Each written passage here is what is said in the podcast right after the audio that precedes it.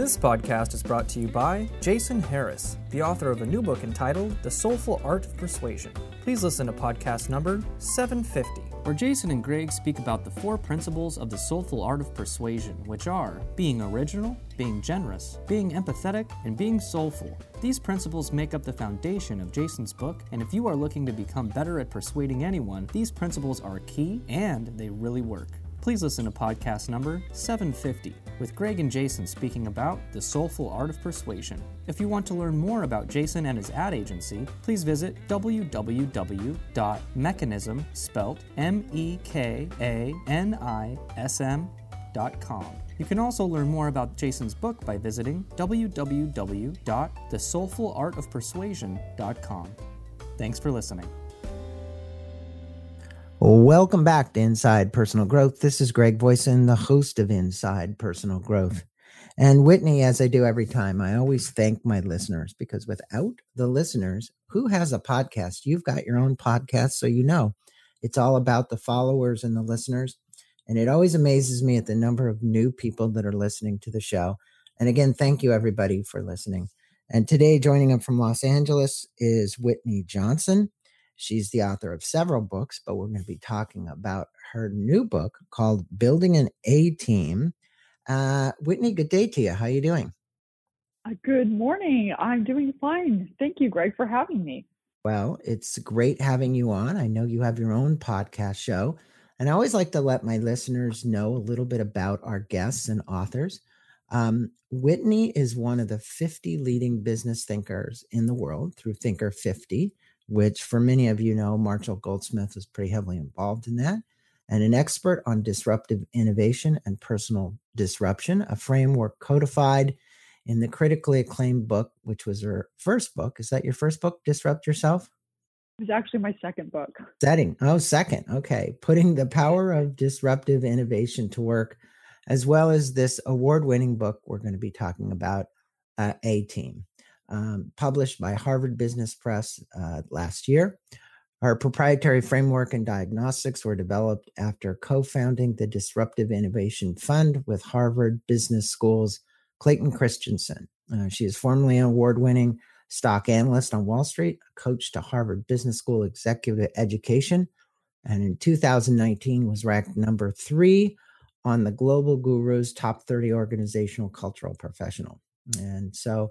And it goes on and on. Well, Whitney, it's great to have you. And for my listeners, if you want to learn more about Whitney, it couldn't be any easier. Just go to whitneyjohnson.com. That's WHITNEYJOHNSON.com. You can check her out there, her podcast, speaking, books, order books, learn more about Whitney. Well, Whitney, I always like to start these interviews off, and you know, yours is about building an A-team with inside a company, and it's really, you're focusing on, you know, how do we give the employees what they want, and how do we keep them as continual learners? And you tell a great story. We were just talking a second before, because you were down here in San Diego, about a company here in San Diego, which was the formation of that company and the evolution that ultimately disrupted, I'm going to call it, the lubrication market. How's that? Mm-hmm. Can you tell that story and how this relates to how this A-team was built over time? I mean, I didn't even know it went back to 1953. Yeah. I didn't know that it had started way back then. It's such a great story. And so I'm going to set it up and have your listeners have a little bit of suspense, since you haven't named the mystery company yet. So Let's set the stage for all of you who are listening. And I want you to imagine that you've just gotten a call from a headhunter, and it's for a job with a company that makes a product, like Greg just said, that was invented over 60 years ago. At the time, it was really important. It kept rockets, it kept missiles from rusting. But since then, since those 60 years ago, not much has changed, not even the label. Like, this is not a flashy company. It's not a Silicon Valley company. And so the question I would ask all of you is, would you be interested? Like, if the headhunter calls you, would you say, yeah, I want to talk. I want to hear more. And a lot of you are going to be like, no, not really, not too exciting. But what if I give you a little bit more information? I tell you that people love to work at this company. They don't like it. They love it. So their engagement scores are over 90% plus. That's versus an average in the United States of 30%. For your international audience, that's an average of 15%. So engagement scores off the charts. People love to work at this company. And one more piece of data I'll give you, their market capitalization over the last 20 years has increased from $250 million to $2.5 billion. So an increase of 10 times, significantly outperforming the S&P 500. And you're like, okay, this is sounding more interesting, right? It's a lot more interesting. Well, here's the mystery company. The mystery company is WD-40. They make a can of oil. They stop things from squeaky. It's not flashy. And so the question then becomes, why do people love to work at this company? And what we discovered is when we researched the company, when we interviewed the CEO, Gary Ridge, and I was actually just with the company last week, we discovered something very interesting, which is this is a company that they have three of their senior people. They started as a receptionist. One is now the company brand manager. This is a company that allows people, requires them, encourages them, but certainly requires them to disrupt themselves, to basically reinvent themselves through repeated personal disruptions to learn, leap, and repeat. And our thesis is, and what we're seeing proving out with companies over and over again, is the thing that motivates people, even beyond praise, certainly beyond compensation, is this opportunity to learn. And when you work at WD-40, you have the opportunity to learn, to disrupt yourself, to learn, leap, and repeat. And that is why people like to work there, even though it's not a flashy company. Well, WD-40 might not be a flashy company, but a sustainable product that everybody needs. I've used WD-40, I can't tell you for how many years. And when you look on the shelf, it's the only thing you grab off of the shelf. So I can see why they have such great market share, because whatever the secret formula is, the stuff works amazingly well. How's that? So good. Kudos to them. And Gary is a wonderful guy. Now, you state to build an A-team that we need to focus on helping people learn to become better continual learners. In other words, anybody who listens to podcasts, anybody who goes to continuing education courses, it's really about today's world is moving so fast that you've got to stay as a continual learner. What is the S-curve of learning all about that you speak about in the book so highly? Yeah. Okay. So the S-curve of learning. First of all, what I want you to do is I want you to picture in your mind this S. So you've got this flat bottom. It almost looks like a roller coaster. So flat bottom, and then you have this steep incline, then it flattens off at the top. And the S-curve itself was originally popularized by E.M. Rogers in 1962. So got a lot of going on with this 50 and 60 years ago. Popularized by E.M. Rogers. And to help people figure out how quickly an innovation would be adopted. We used it at our Disruptive Innovation Fund to figure that out with investing. And so what that S-curve tells you is that at the base of the S, growth will be slow, because even though things may be growing quickly, the exponential growth is not yet obvious. So growth, lots of time passes, growth is very slow. But then at some point, it's going to hit the knee of that S, or there's this inflection point where it moves into the steep part or hypergrowth. And then at saturation of a market, that growth, you get to the top of the S and it tapers off. Well, the big insight, the big aha that I had as we were using this S curve for investing is that the S curve could actually be applied to people. It could help us understand how you and I learn and grow and develop. And so let me walk you through that. What it means is that every time you start a new project, you start a new role, you start anything new, you are at the bottom of that S. And so it tells you that by definition, the growth is going to feel like it's happening really, really slowly. And then the good news, though, in knowing that is that, okay, well, I know it's supposed to be slow, or it looks slow at least, and so I'm not going to get quite so discouraged. And then you move to that knee of that curve or the steep part, and now the growth is accelerating. And so whereas at the low end, it took a lot of time for it to look like anything was happening, now in a little time, a lot happens. So this is the exhilarating part of your learning. It's exciting. Things are hard, but not too hard, easy, but not too easy. That's the sweet spot of your S. And then you get to the top and things are become very easy. You've mastered it. You know what you're doing, but you're not feeling exhilarated like you were on the sweet spot. And so whereas at the low end, you were overwhelmed and then you were exhilarated, now there's a sense of underwhelm because you're not learning like you were and you're not getting the dopamine that comes, those feel-good effects that come with learning. You start to get a little bit bored, and so you experience what we call sort of this dilemma, the innovator's dilemma, whether you jump to a new S-curve or not, you've got risk. But everyone, if you think about your life, your career, et cetera, each one of us are on an S-curve of learning. And when we understand that, we can figure out how to gain momentum along that S-curve. And then also recognize, if you look back at your life, you've climbed that S-curve, and every 3 or 4 years, it's time for you to jump to a new S-curve and do something new. So you learn, you leap, and repeat. But again, everyone's on an S-curve of learning, including you, Greg. I totally am. I like it. Learn, leap, and repeat, you know, constantly. And I know that when you talk to speakers or even podcasters, like you said, oh my gosh, you were at the top of the curve when you started doing podcasts. Yes, it's true. People used to say, well, you know, do you ever get nervous doing them? I used to get really nervous, just like speakers the first time, but they say, hey, it's always good to have butterflies in your stomach before something, especially going out and speaking before a large group of people.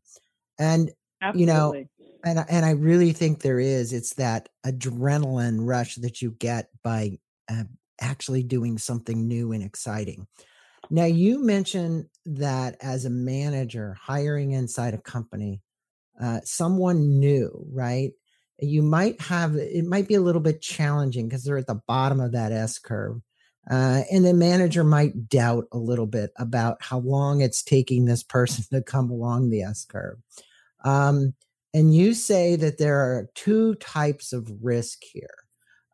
Can you speak with our listeners about the two types of risk and the doubts that a manager might have when they hire somebody new for a position, and how long it's taking them to learn and actually get along the S curve? Yeah. So whenever you hire someone new, so a moment ago, I said that, you know, for the person in that role, because they're new and they're trying to figure things out, there's like this jumble of puzzle pieces, 1,000-piece jigsaw puzzle, and you put them all on the table and you don't yet know how they fit together. That's the experience that your new employee is having, this sense of overwhelm. But it means for you as a manager or leader who's hired this person, you're like, they're going to be great in this role, but now it looks like, oh, they're not making any progress. And so for you, you can feel some sense of impatience or wondering if, in fact, you hired this person into the right role. What we've seen in our research, and this really does map against the 10,000-hour rule, if you're working only 40 hours a week, is it's going to take you about 6 months, really 6 months to a year. Sometimes it's going to be shorter, but on average, 6 months to really move into that sweet spot of the S curve. And so it's helpful for you to know as a manager, okay, so what do I need to do? What can I do so that this person can move into that steep part of the curve as quickly as possible? And that includes things like really tightly scoped assignments so that they can get feedback very, very quickly. You know, I need you to work on this assignment or this project that may take them a couple of hours, a couple of days. They're getting information, lots and lots of information that allows them to iterate and gain momentum more quickly. Now, you asked this question about market, the right kinds of risk. And I want to just make sure before I answer that question, are you asking me to talk about market versus competitive risk, or are you asking me to talk about another kind of risk in mind? I want to make sure I answer the question. No, market versus competitive risk. Yeah, that was okay, perfect. The follow-on question. Yes. Okay, excellent. All right. So whenever you jump to a new S-curve, there are two kinds of risks that I want you to think about. And this is when you're starting on that S-curve or jumping to a new S-curve. There's competitive risk and there's market risk. And this, by the way, is that very first accelerant of personal disruption, our personal disruption framework. It's taking the right risk. So competitive risk is, it looks like there's a huge opportunity, but there's also a lot of competition. So in the business sphere, you know, you've scoped it out, you've done these projections, you're like, this looks fantastic, but you know, there's a lot of competition in order to gain market share. Market risk looks very different. You don't know if there's a market, you don't know if there's an opportunity, but if there is, because it's new, if there is that market, then there's not going to be any competition. Now, what does that look like for you personally as you're thinking about jumping to a new S-curve? So competitive risk looks like big job, but you look around and you go, you know, there's 10 other people or maybe 50 other people who are applying for that job. I've got to figure out if I can compete and win. And sometimes you can compete and sometimes you will win. And most people listening to this podcast have won a lot. So there are times when it absolutely makes sense to take on competitive risk. If you want to win even more, you're going to figure out ways to take on market risk. And market risk looks like you don't know if there's a job, but there is a problem that you think needs to be solved either inside of your current organization or elsewhere. You think you can solve it if you're able to persuade people that it needs to be solved to create that market. Then there won't be 10 applicants, there will be you.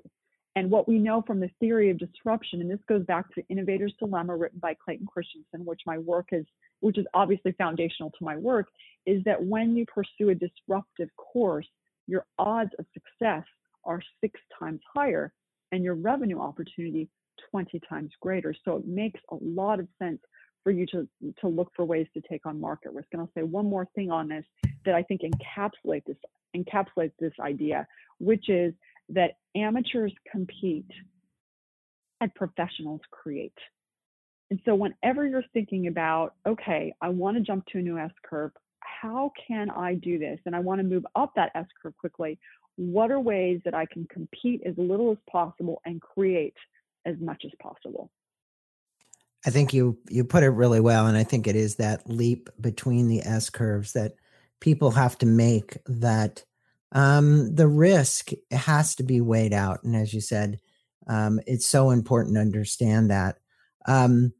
Now, you remind us in the book that human resources, the goal of it is really to look at it as raw materials instead of finished products. And I love that statement because I think human resource people frequently make the mistake and they say, oh, yeah, you know, I have a finished product here. But you don't really have a finished product when you're hiring somebody new in a company to build an A-team. Why is this perspective that we take in hiring so important for a company to kind of embed within side of the DNA so that they understand to build an A-team? Why is that, you know, looking at it a completely new way? Because I think most HR departments really do look at it as finished products. They're going, hey, we found our candidate. We went through 2,000 people. This is the best person. And the reality is there's still a learning curve. Right. So the reasons it's important is if you think about this idea from the stock market, I've got a stock market background. You want to buy low and sell high, right? That's how you make money. Well, if you think about this from a hiring perspective, you want to buy low and sell high. Well, if you buy at the high, meaning a person who's at the top of that S curve, what does that mean? It means, first of all, they're going to pay top dollar. So from a ROI perspective, it's a lot harder. But more importantly, when you hire someone at the top of an S curve who knows exactly what they're doing, what do we know about that person? We know that their dopamine, they're not going to be getting the dopamine hits. They're going to be slightly bored. And so even though it may take them 6 months or so to figure out how to navigate inside of this organization, there's no upside for them from a learning perspective. And so now you've got this problem of you put this person in a role and within maybe a year, maybe 18 months, they're going to start to stagnate and say, well, what do I do now? What do I do? I'm bored. And they're likely to leave. So they become a flight risk much sooner. But then you've also got a problem where you've got people on staff who aren't innovating. And most of us have a lot of trouble getting rid of people who are no longer motivated, who are stagnating. It's very difficult for us to let people go because we like them and we want them and we don't like confrontation for all those reasons. And so when you get people at the top of the curve, that's the challenge. The other piece of this that's really important is that when you hire people on the launch point of the curve and you give them that opportunity, you're basically hiring for potential, not for proficiency. A couple of things happen. All that value that gets created as they learn, as they develop, you as an organization capture. You get to capture that initial part where they ask questions like, why do we do it like this? And those are questions that open the door to innovation, but you only get them when people are on the launch point of the curve. And I'm not just talking about college graduates. I'm talking about a brand new CFO, a brand new CEO. They see things, they're not blind to familiarity. Then you get that capture that comes as they move into that sweet spot of the curve where things are hard, but not too hard, and easy, but not too easy. And so when you're willing to hire people on the launch point, you capture that value that comes. They are happy because they're learning, and because they're learning, they're loyal. And so you've got now this person who's going to be in this role, very productive for several years. And if they believe that you're willing to hire for potential, that means that you're probably going to have an opportunity to jump to a new learning curve inside of the company as well, which is what we've seen with WD-40. So all sorts of reasons to go back to that stock market maxim of buy low and sell high, hire for potential, not for proficiency. It benefits the individual, and because it benefits the individual and allows them to be a high growth individual, you then have the makings of a high growth organization. Well, I really appreciate the perspective you bring to this, because I would say that, you know, your message needs to resonate with more and more companies, because I don't think they get it. And that comes to the questions you even ask when you're building an A-team, and you have some of them in there. And I think it's important, the questions that you would actually ask a candidate that you're trying to hire to bring on in almost any position. Can you tell us some of those questions you think that somebody from HR might be listening right now, who's probably saying, wow, this is a great new perspective. I should take this upstream and talk to some of my superiors about what Whitney's talking about. Yeah, so a couple of thoughts there. First of all, I have a worksheet. And so, Greg, what we can do is, if you want, we can send you a link so that people can download the worksheet. It's like 12 questions that people can ask. So if you want to include that in the show notes. And you had some of the questions in the book themselves too. I don't think there were 12, but yeah, we'd love to give that link to the listeners. That would be a big added value. Cool. Okay. So, but let me expand on that. So one question that you can ask, and I may have modified this into the book, so you'll just get even more than what's in the book. But one is, when was the last time you disrupted yourself? When was the last time you were doing one thing and then you said, I'm going to go do this other thing, and people looked askance at you like, why are you going to go do that? Like you're not going to make as much money, or you're not going to have what seems to me the same kind of upside. And what did that look like? And part of the reason you want to ask them that question is it helps you understand, are they willing to take calculated risks? Are they willing to step back in order to grow and move sideways in order to slingshot forward? So that's one question that you can ask a person.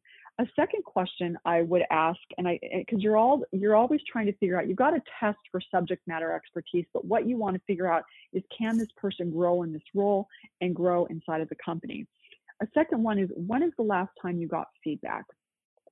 Now, this is a question that has many layers to it, but one of the reasons that you want to ask this is if the person says, well, I really haven't gotten any feedback recently, then what that's potentially telling you, and so you want to double click on this, is it's potentially telling you that this person is not receptive to feedback. And the only way to get better a lot faster is to be willing to be receptive to feedback. And if they're not receptive to feedback, it means that people have just stopped giving them feedback. So that's one of the things you want to do. Like, when was the last time you got feedback? What was it? What did it look like? What did you do? Because that gives you a good sense of how resilient this person is and how quickly they can learn, how quickly they can move up learning curves. And high growth organizations have people capable of moving up learning curves quickly. And then the third question I like to ask, I think is a really valuable question in terms of understanding people, is this comes from a great story of former President Jimmy Carter, who's now won the Nobel Peace Prize, is when he was in the military, like in the 40s, he had his boss, Admiral Hyman Rickover, who's basically the father of the modern day submarine. He was interviewing him, and he said, where were you in your class in the Naval Academy? And he's like, I was like, in the 80s out of 700 people roughly. And then he asked them this really penetrating question, which was, did you do your best? Jimmy Carter thought about it for a minute, and he thought, he thought about saying yes, and he realized, he said, no, I did not. Here are the things that I could have done differently. And I think that's a really important question, because if the person will either tell you, yes, absolutely, you will have a sense of if in fact they're telling you the truth, or it gives you an opportunity to have them say, you know, I could have done these things better. And it allows for self-reflection, but also an ability to analyze. And again, go back to this notion of continuous improvement, which is what you're shooting for when you're hiring for potential, because you're trying to figure out, is this person one that can fulfill the promise, fulfill the potential that I see in them if I hire them? Well, it's certainly something that HR people in particular need to be more focused on.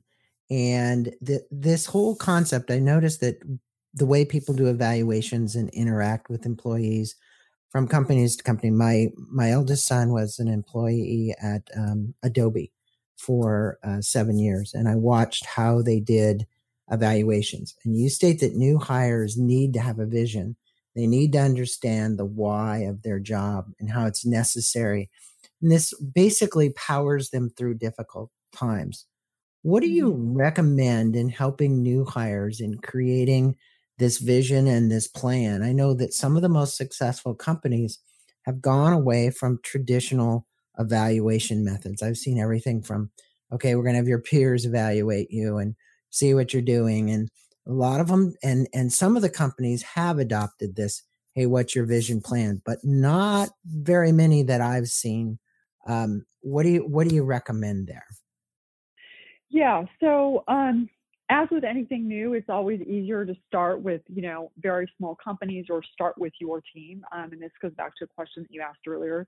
Sometimes it's hard to go to a, you know, organization that's got tens of thousands of people, even hundreds of thousands of people, and say, let's change the way we're doing this. And so I always recommend that you start with where you are and with your team. And one of the ways that you can do this is you can pull out this S curve, and you know, we've got cards that you can use, and just draw that S curve and say, okay, first of all, I want to share with you the why of this organization.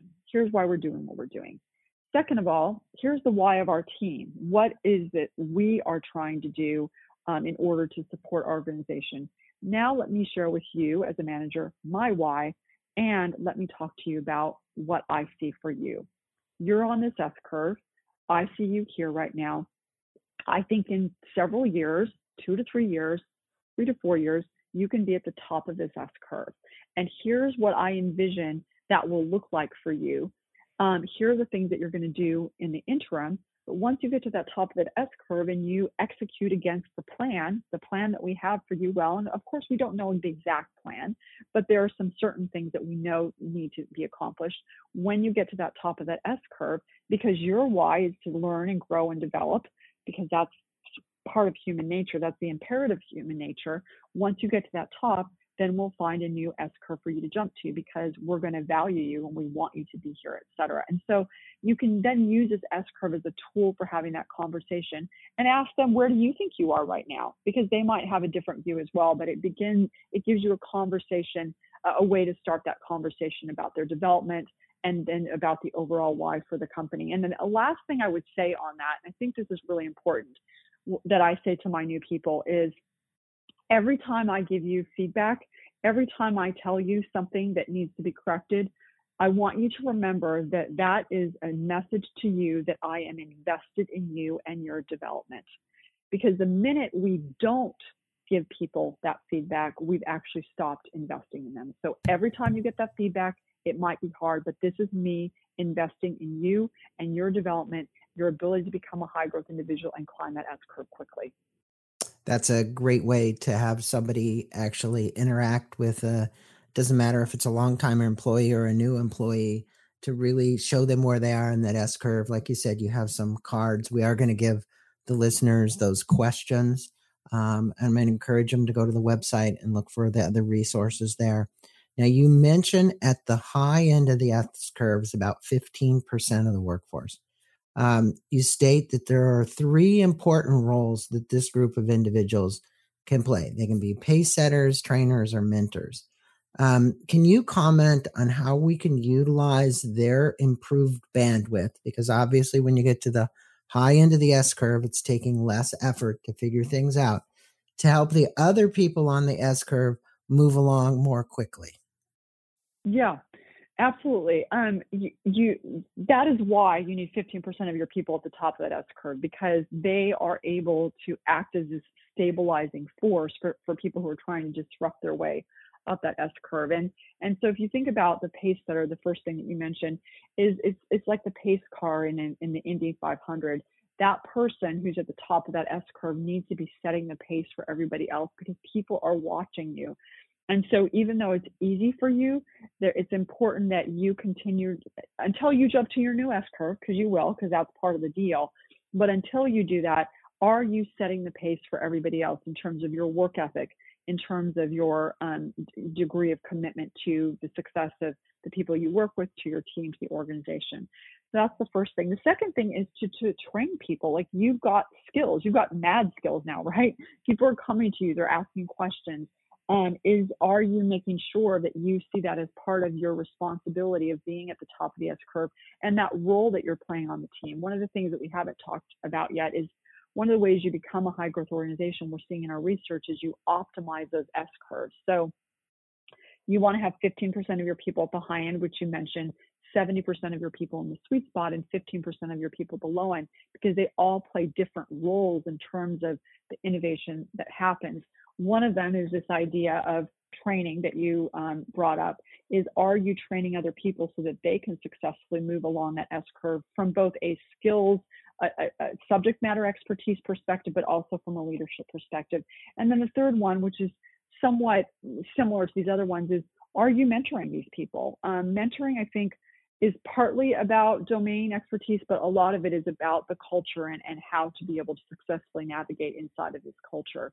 And so that's the role that person plays. It's very important from an innovation. They also give you something to bump up against and say, well, we have tried this, but have you thought about this, et cetera, et cetera. So that's the role that they can play at the top of the curve.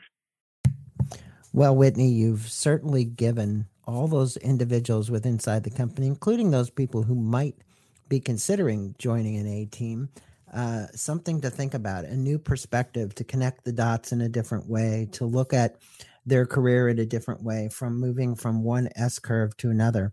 And I really appreciate the perspective. And for my listeners, we've been on with Whitney Johnson. It's Build an A-Team, Play to Their Strengths and Lead Them Up the Learning Curve. And I think our show is always about people who are on continual learning, because they wouldn't be listening to these podcasts if they weren't continual learners and wanted to know more about the topics that we cover on the show.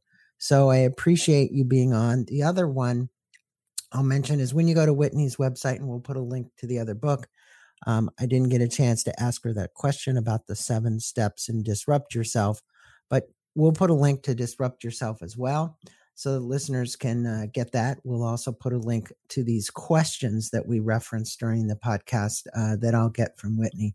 Any closing comments, Whitney, that you have for the listeners today? Yes.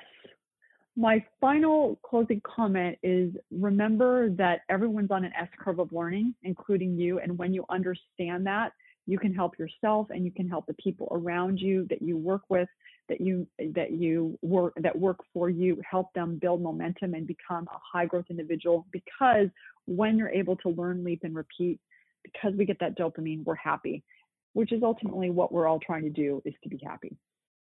Learn, leap, repeat, and try and get into the zone is what I'd say. So great having you on, Whitney. Thanks so much for your wisdom and your knowledge, and for putting this out there so people could learn more about the S curve and becoming continual learners. It was a pleasure having you on Inside Personal Growth. Thank you, Greg, for having me.